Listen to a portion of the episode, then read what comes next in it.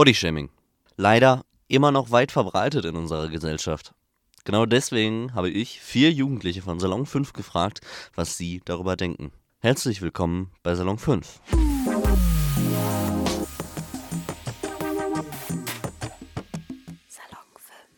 Hören wir doch mal rein. Benice, was denkst du denn über Bodyshaming? Ähm, ich finde, dass Bodyshaming immer noch existiert, obwohl es sehr viele InfluencerInnen gibt, die halt auf Body Positivity stehen, aber jedoch immer wieder in den Kommentaren gesehen wird, ähm, welche Mangel die haben und nochmal auf die Mangel betont wird. Und ähm, die Menschen, die eigentlich dafür sorgen, dass jeder Körpertyp ähm, auch als schön angesehen wird, leider immer wieder in den Dreck gezogen werden. Und das finde ich halt sehr, finde ich halt echt schade, dass wir heute immer noch diese Beauty-Standarte haben, ähm, die halt nicht jedem Körpertyp entsprechen.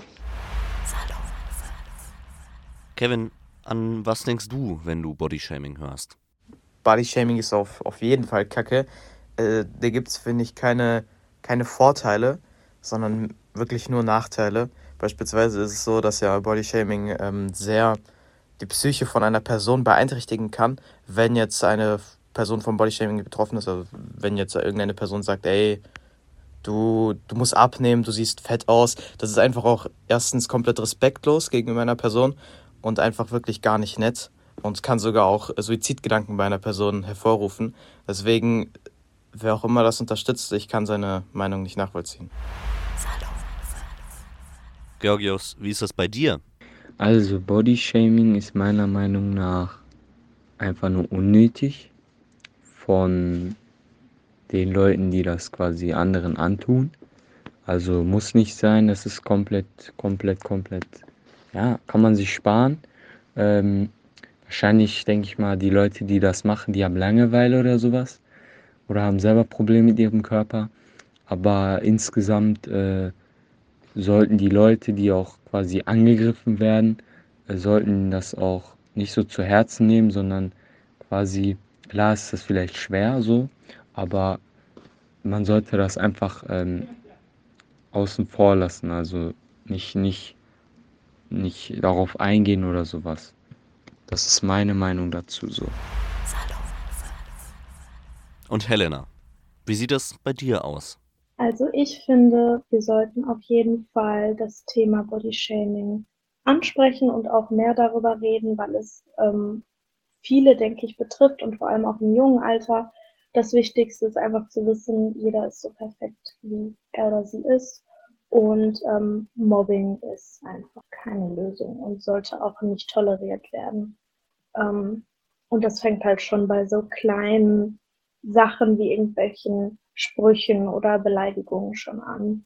Und ähm, ja, Bodyshaming ist für mich auf jeden Fall auch eine Art des Mobbings und ähm, ja, absolut doof.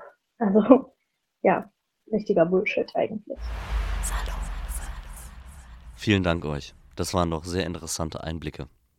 Ja, aber was denke ich jetzt über Bodyshaming?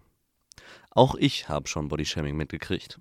Und ich muss sagen, das Thema ist noch lange nicht durch.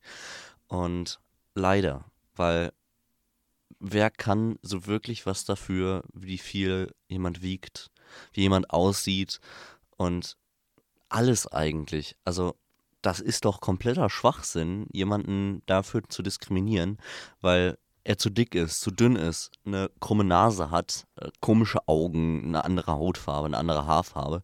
Diskriminierung ist allgemein dumm und ähm, ja, leider sieht man das bei uns in der Gesellschaft nicht so und da muss sich noch viel ändern.